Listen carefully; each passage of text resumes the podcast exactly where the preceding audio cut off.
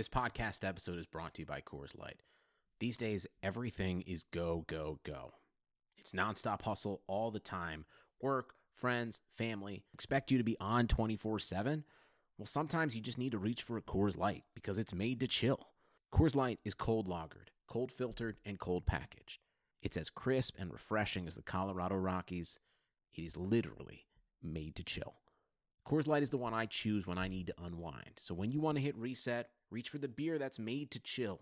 Get Coors Light in the new look delivered straight to your door with Drizly or Instacart. Celebrate responsibly. Coors Brewing Company, Golden, Colorado.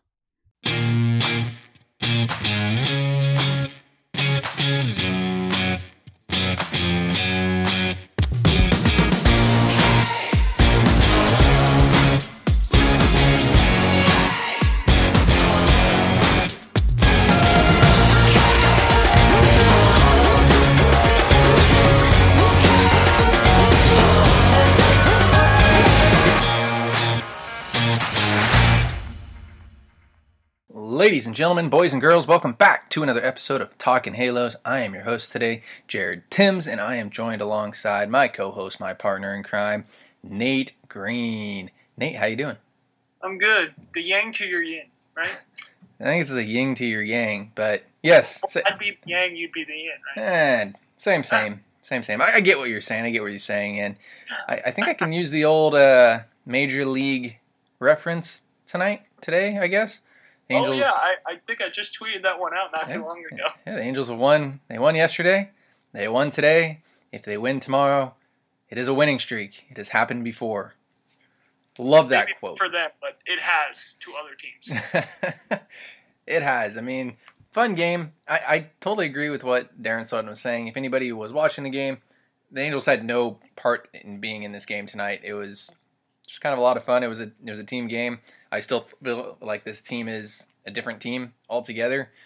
Uh, you look at them last year or the years past, they crumble. I don't think they win a game like this. And this year they kind of just fight through the adversity. But before we get on to what happened in last night's game, I have a question for you. I was looking up some Mike Trout defensive stats, and this season, his reaction is the worst in baseball. His burst is average, and his route running skills, not not football but baseball, his route running skills are the best in baseball.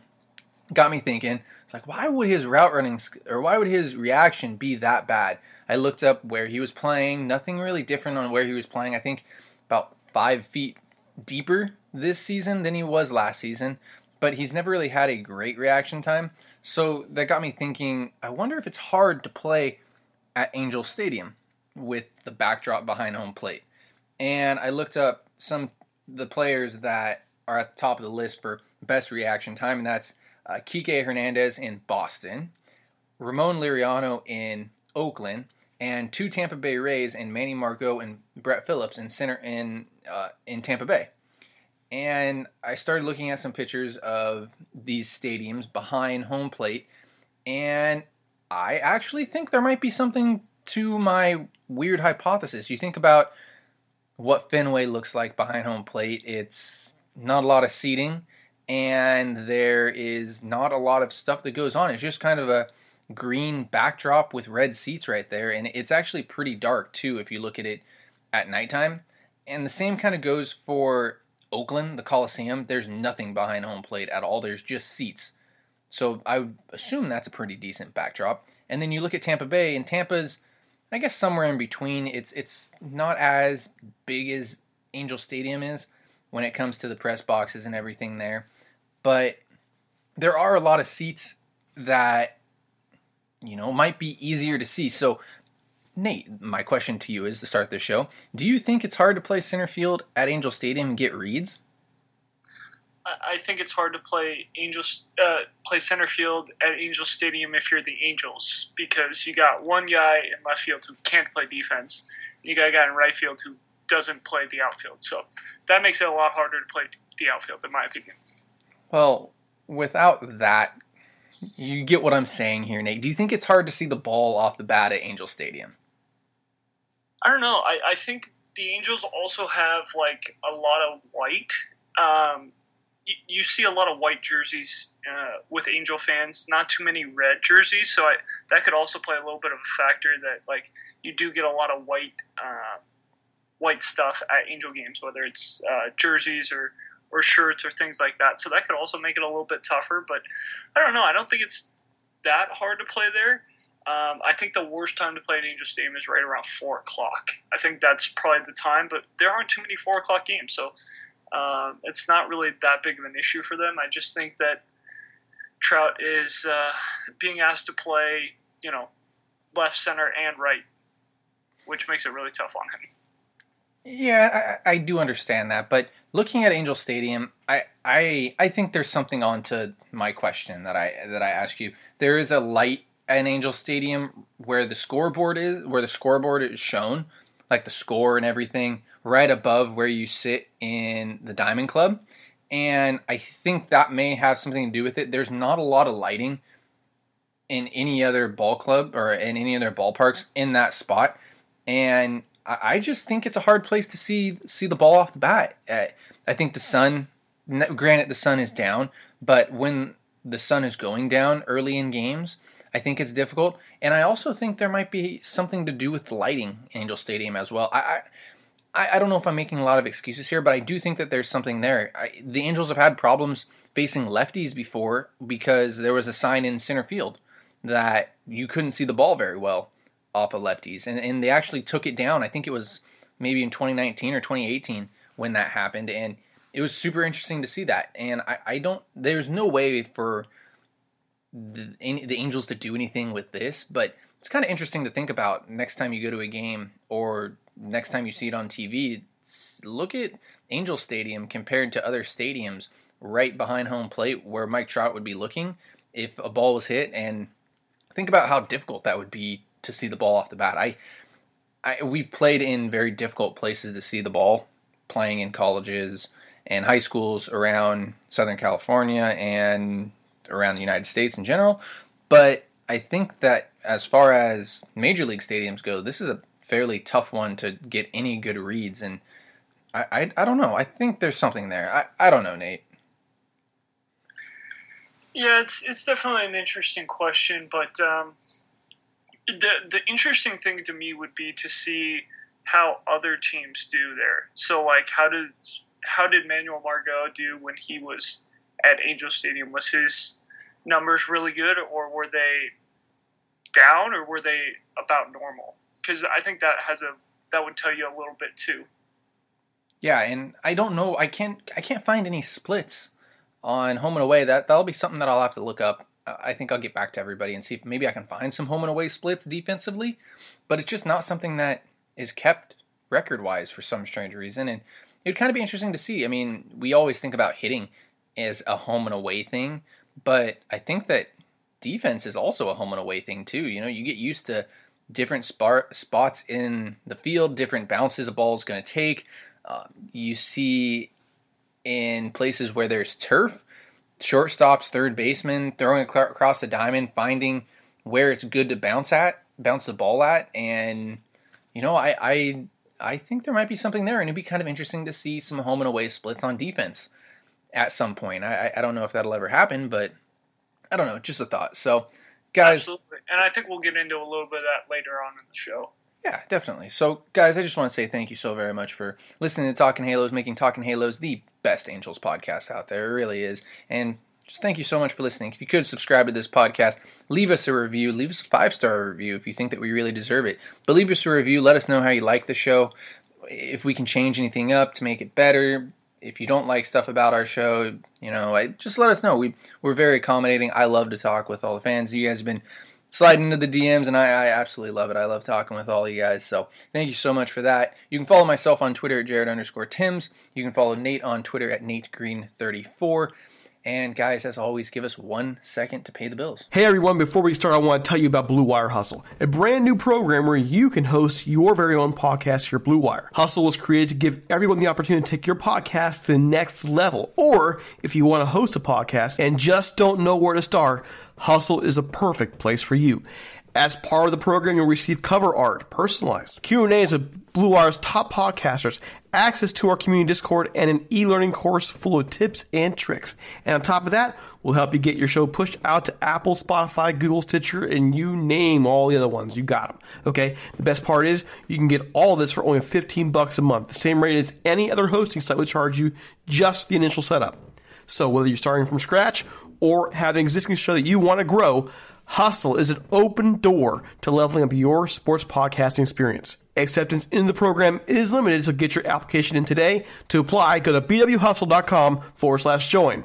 Check out the description box for this episode to find out more, but that's bwhustle.com slash join. All right, enough with all the introductions. Let's get this show rolling and recap the game from last night. The Angels took the W in the opener in Houston, five to four. And before we really get to a recap, Nate, the Angels had no reason being in this game. There's there's no reason for the Angels to win this game. You look at they had the opener and Junior Guerra gave up two, three runs early. I guess he gave up yeah, he gave up three runs early. They brought in Jose Suarez, who doesn't have the best of track records with the Angels, and you thought, dang, I mean, this is going to turn into Saturday night against the Dodgers all over again. The Angels, Jose Suarez kept it close, and I, I don't know. There's just something a little different with this team right now, and it, it it's going to be kind of fun to see what happens as they get healthy and everybody is ready to go. So, Nate, did you watch this game? Yeah, absolutely. I watched uh, most of it. Most of it. Jared Walsh, four for four. Man, that guy is impressive. 39th round pick. Let's just kind of break down what he did. Uh, he hit the home run, big factor in tonight's game. What'd you see from him? Uh, clutch, just clutch. I mean, did two more RBIs from him. Uh, being able to hit with runners in scoring position. That's kind of the guy that you want up with runners in scoring position right now. Um, I just saw a stat. It said Walsh has 55 RBIs in his last 51 games played. That is absolutely ridiculous. If you were to look at that at a 162 game season, he's probably right around that 175 mark then, ish. Yeah. So that's that's ridiculous to think about him having 170 RBIs in a season, and you know it's it's been really nice to see him with uh, some clutch ABs with runners in scoring position, and they're actually attacking him because you know Trout's getting on in front of him and guys are getting on in front of him, so it's like you can't really walk him because there's you know second, third, bases loaded or whatever it is, and he's doing a job. So it's been it's been fun to watch him play. Yeah, and I mean, normally I'd be like, well, he's reaping the benefits of of Mike Trout, and he is by runners getting on base in front of him, and Ohtani and and Rendon. But the fact, you know, last thing you mentioned, hitters or pitchers are attacking him. It's not like he's getting a bunch of fastballs. It's not like he's batting leadoff on this team, and it's like, all right, we're going to groove fastballs to him because the next couple guys up are going to be off speed, off speed, off speed, off speed. No, I mean he's getting a lot of off speed, and I think that he's one of the better hitters in baseball when it comes to off speed. Don't quote me on that. I, I feel like I remember seeing a stat or something along the lines of that. But yeah, man, Jared Walsh is impressive. Clutch is the key word for it right now. He he's he's a lot of fun to watch, and it really goes along with. It's been a different hero every day, and I, I think I hope I'm hoping the Angels can kind of keep that up. If it's if it's not Ohtani, it's not Trout, it's not it's not Rendon. You know, Walsh has been that guy that steps up, and it, it's it's it's a lot of fun to watch him. So Let's get to the starting pitching. Well, kind of starting pitching. Junior Guerra opened it up, pitched an inning, went into the second inning, gave up three hits on three runs, all earned, two walks, struck out two as well. Jose Suarez came in in the second inning and looked pretty good, didn't he, Nate? For a guy who is just being brought up and hasn't looked the best in the Angel uniform as of tonight. Yeah, not too bad. I mean, a lot of base runners was able to pitch out of some jams. I mean, five hits, three walks. So he, he had a lot of guys on base, which in five innings, eight, eight guys is, is a lot of guys. But um, he was able to strand a lot of guys and just continue to uh, work out of some jams. So it was good to see him. We would love to see him pitch ahead a little bit more and not uh, not get into some of those jams. But I mean, he, he was uh, able to pitch around some stuff tonight, so it was good to see. Definitely. And Forning's pitch, it wouldn't surprise me if the Angels decided, or if they have, you know, already decided to send him back down to AAA and bring somebody else up, depending on when Alex Cobb is going to be ready to go next. And yeah, it just wouldn't surprise me. Nate, I know there's one other guy you want to talk about, so go ahead and talk about him. You mean the the Taylor Ward play, or no, no? Talk about Tony. Tony. Talk about oh. Tony Watson, and we'll get on. We can get on to the Taylor Ward play because I know you want to talk about that as well. Well, yeah, I mean, we, we have to talk about that, but uh, yeah, just to see Tony Watson, I mean, I was super super upset that uh, Alex Claudio was the lefty that we signed first. I'm, I'm a huge Tony Watson guy, uh, especially being Cubs Angel fan. You see, Tony Watson was a possible trade candidate for the Cubs for four years now. Like every single year, it was Tony Watson's name was mentioned every single year. And to see what he'd done in San Francisco, where he was able to pitch against righties and lefties, which is very, very important now with the stupid three batter minimum. But it's very important to see how effective he has been against righties and lefties in his career. Um, and he's come in and he has been outstanding. He has been the best relief pitcher the Angels have. And it's great to know that basically when he goes out there, he's going to get a job done. Yeah, and I think that honestly, when you look at it, the Angels were struck by the injury bug at the wrong time. And Tony Watson was one of those guys. The Angels bullpen kind of suffered from it. He comes back, and all of a sudden, the Angels start playing decently good baseball again. And I don't want to say he's been the key in that bullpen, but he's honestly kind of been that key in that bullpen. The guy who bridges the gap between starter and back of the bullpen, whether it's Mike Mayers or Raisel Iglesias, and it, and like you mentioned, been good against righties, been good against lefties and that's huge. If you can get a lefty that can do that, that's that's one of the biggest things you can have in the bullpen is is a lefty that's good against both righties and lefties, and that's that's that is what he's been. So I have a weird feeling that you don't like the three batter minimum either. um, it, it's dumb. But we've talked about we've talked about that enough, so it, that, it's so fair. It's fine. Yeah, it's it, we've talked about that rule enough. It's fair. I think we've ranted many of many times about the ridiculous rules that have been taking place, and you know, it is what it is. So, Nate, get on to the Taylor Ward play. Yeah, I mean, we talked about it a little bit with uh, playing in a new. Well, Taylor Ward's playing kind of a new position, doesn't really play right field too often, but also playing in a new ballpark. I mean, I, I don't know if Taylor Ward has played right field in Houston. Uh, this could have been his first game there, and you saw him in the ninth inning he did not know where he was at on that ball. He thought he was at the wall, and he actually had another step to go. And I think if he's at Angel Stadium, he makes that play, and Gurriel makes the last out of the game, and we don't even have to sweat. You know, runner on second, two outs. Just please, Iglesias, don't let him get a hit. Um, but yeah, I, I think that's definitely a tough thing to do when you haven't played right field and you haven't played in in his ballpark. So yeah, that was definitely something that, that you see. Um, I don't know if that's something where maybe you bring in a defensive replacement in that inning or what, but it's something that he's got to learn, and it's it's definitely not easy when you haven't done it too often.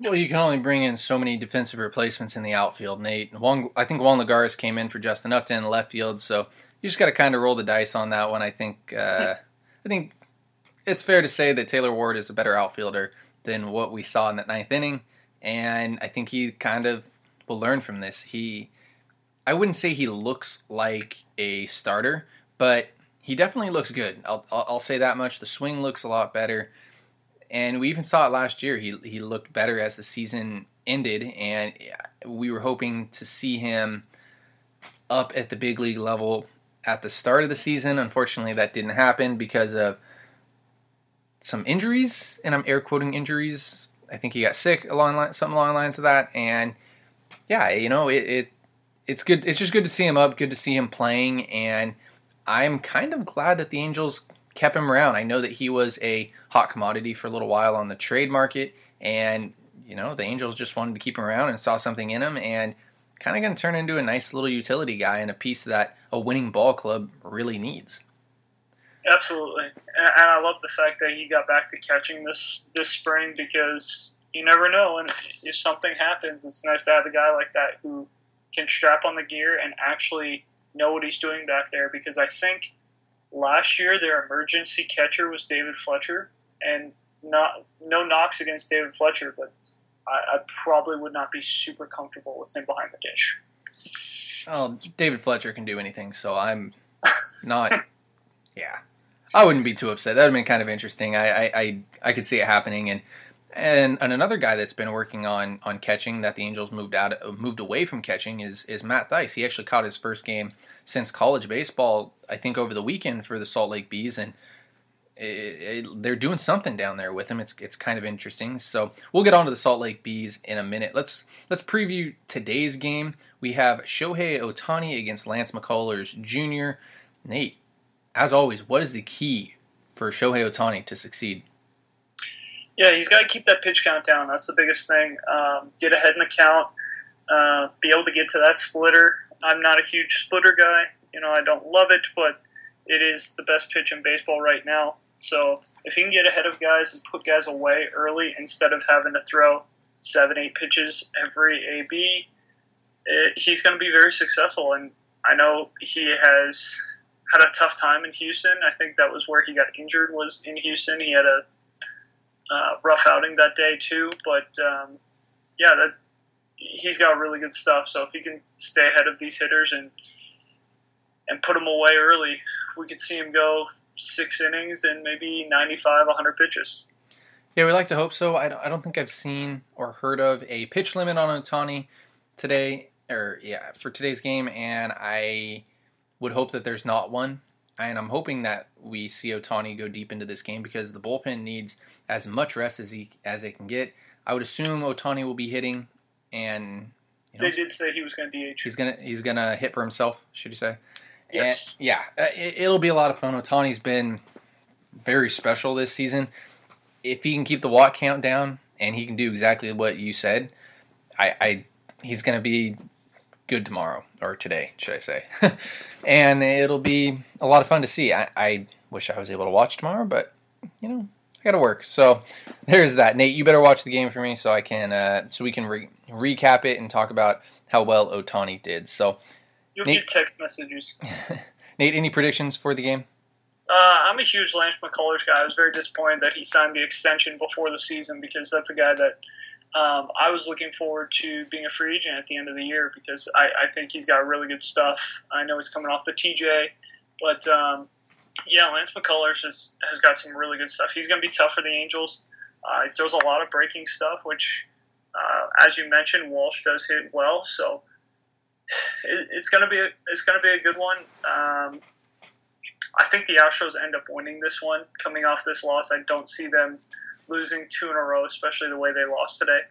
I, I think the Astros end up winning the game uh, probably about five to three. I think it's a close one. I think Ohtani goes five and a third and gives up you know one run, and he leaves a guy on base maybe it's not his run that scores, but a relief pitcher comes in and gives up a couple runs, and yeah, I, I, I that's kind of my my thought process. I'll say that Ohtani finds his way into the seventh inning. He's going to go six and a third, six and two thirds. I think the walk count will be down again. I think he's just he's going to give up four walks instead of the five, six, seven, eight that he's given up. He's going to strike out a lot of guys and he's going to look good. I think he's going to give up one, maybe two runs, though he hasn't really given up a lot to any team lately.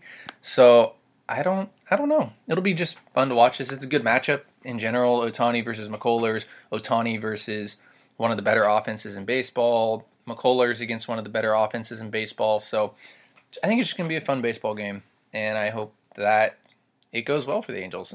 I don't get to watch it. I'm kind of disappointed if you can hear that in my voice. So Score prediction.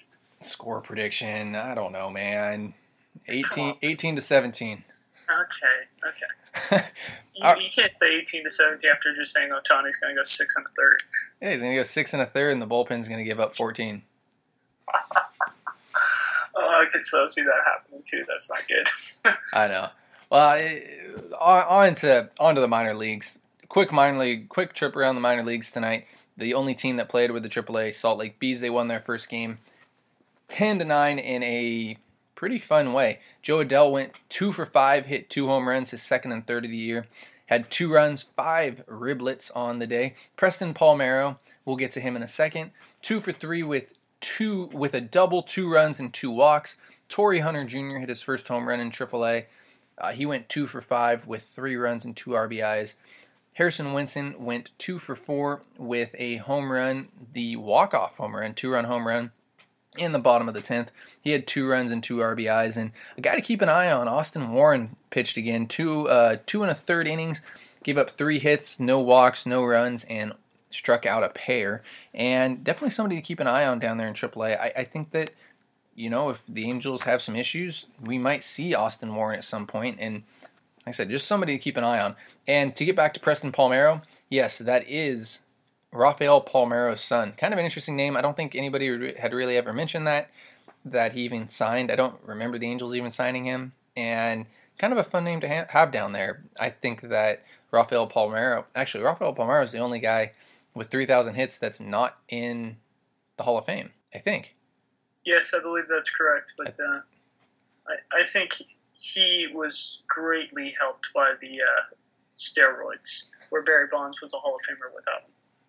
Yes, and I guess we can kind of get onto this conversation because we have a couple minutes. I think the raw, like the raw hit ability on Rafael Palmeiro was special. I don't know how you can how steroids help the raw hit piece because he did have 3000 hits like it's not like he was going out there and hitting 60 70 even 50 home runs a year the power was there a lot too, but I don't think that he really ever. I think he had 500 home runs, so I guess the power was there. So I guess that aided him a little bit. But man, 3,000 hits is, is kind of special, and he didn't even like get any votes. It was kind of interesting. Like I've always thought, like why Rafael Palmeiro didn't get more votes than he. I don't. He didn't even get to stay on the ballot, which is a, another really interesting thing. So I don't know. I guess that's for another another day. So, Nate, any final thoughts before we get going? I just think it's funny that the Angels. You could argue they have three MVP candidates, and they are in last place as of May 10th. Well, May 10th. It's, it's still early. It's a funny stat for being May 10th and saying you have three MVP candidates and they're in last place. Like, it's, it's a little ironic, right? No, def- definitely. That's it is. With three has a, is a, in first place. Yeah, I, I mean it is. Dare I say typical Angels baseball? One of them pitches and hits too. It's not like they're all they're all hitters or they're all pitchers. Like we got one who does both. That's fair. That's fair. And, and Anthony Rendon, another possible guy who could be an MVP candidate, has been hurt a lot of the year. So that's that's a fourth guy. I mean that could possibly but, be an MVP but candidate. Based right now, you got Ohtani, Trout, and Walsh are all MVP candidates, and you could argue Trout and Walsh could even be one, two in that race right now, with Buxton being in there, but he's been hurt so much. But it, I just found it ironic that they have three MVP candidates and they are still in last place. Yeah, well, I mean that just kind of proves how tough it is to win ball games. It really is. Like you can have well, some of the. The pitching's not that good. Yes, but it also proves how tough. Like you can have great hitting, and you can have good relievers, and you can even have good starters, but it doesn't mean that you're going to go out and win every ball game. I think that's kind of why. And I'm going to quote Miracle here, the movie Miracle. You know, that you look at why all star teams don't succeed, why all star teams don't go and win games all that much, and I think that they just don't have that X factor. And I think that's kind of where the Angels are. I, I just don't think the Angels have had that X factor that everybody's looking for. That I, I don't know. I, I can't tell you. This is why we're not in the, angel, the front office. Is that you're looking for? You want to know what it is? Go for it. It's called the ace. They haven't had an ace, and you know that's true. 100 percent fact. I know, but does Trevor Bauer make this team a winner? I don't know. Um, it depends. Does Jose Quintana still get signed? Does Trevor Bauer make this team a winner? You take Trevor Bauer starts and you take out all Jose Quintana starts. What is that? Seven wins probably compared to because he, he's probably putting up better numbers than Jose Quintana. You'd like to hope so. I mean, I'm not paying him all that money, but I would assume that his numbers are going to be better than Jose Quintana's. And I do think because he does use some sticky stuff, I, am going to say he probably uses some sticky stuff because I don't want to say for sure. Uh, but that probably helps out the rest of the rotation too. Like I think he makes Griffin Canning a better pitcher. He probably helps him with some stuff that he's able to see. I think he makes Ohtani a better pitcher. That's the one thing that I liked about Bauer is that he probably was able to see stuff because he is such a student of the game that he could probably make some of these guys better pitchers. That was the only thing that I liked about him. Uh, I, I think he's still overpaid. I mean, I'm not going to disagree with you there. I mean, you can also make the argument: Does Gerrit Cole make this team above 500? Absolutely. I'm not going to disagree with you there. So, is an ace the X factor? I don't know. Maybe. I just think that everything needs to come together. I think that everybody needs to be healthy, and I think that this team is on the right track. Is it light in pitching? Yeah, yeah, I, I, I do agree with you, but I, I do think that this team has the capabilities of winning ball games and winning a lot of them. So that's that's all I have to say about that. And we'll just kind of wait and see how the deadline plays and how free agency plays next year. So, guys, as always, just want to thank you so much for listening to this podcast. You can follow us on all of our social medias. Please subscribe to this podcast. Please give us a review if you like what we're doing here. Tell us what you like about it. Tell us what you don't like about it. We'll try to change things up for you. I, I don't mind doing that. So you can follow myself on Twitter at Jared underscore Timms. You can follow Nate on Twitter at NateGreen34. And thank you so much for listening and have a great rest of your day.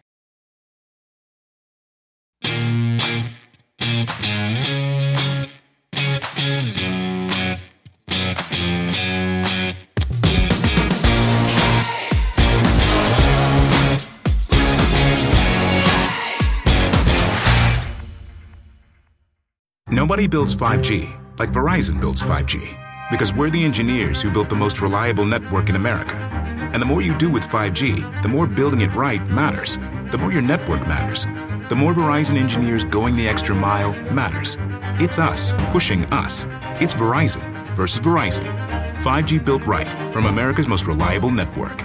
Most reliable based on rankings from RootMetrics second half 2020 U.S. report of three mobile networks. Results may vary. Award is not an endorsement.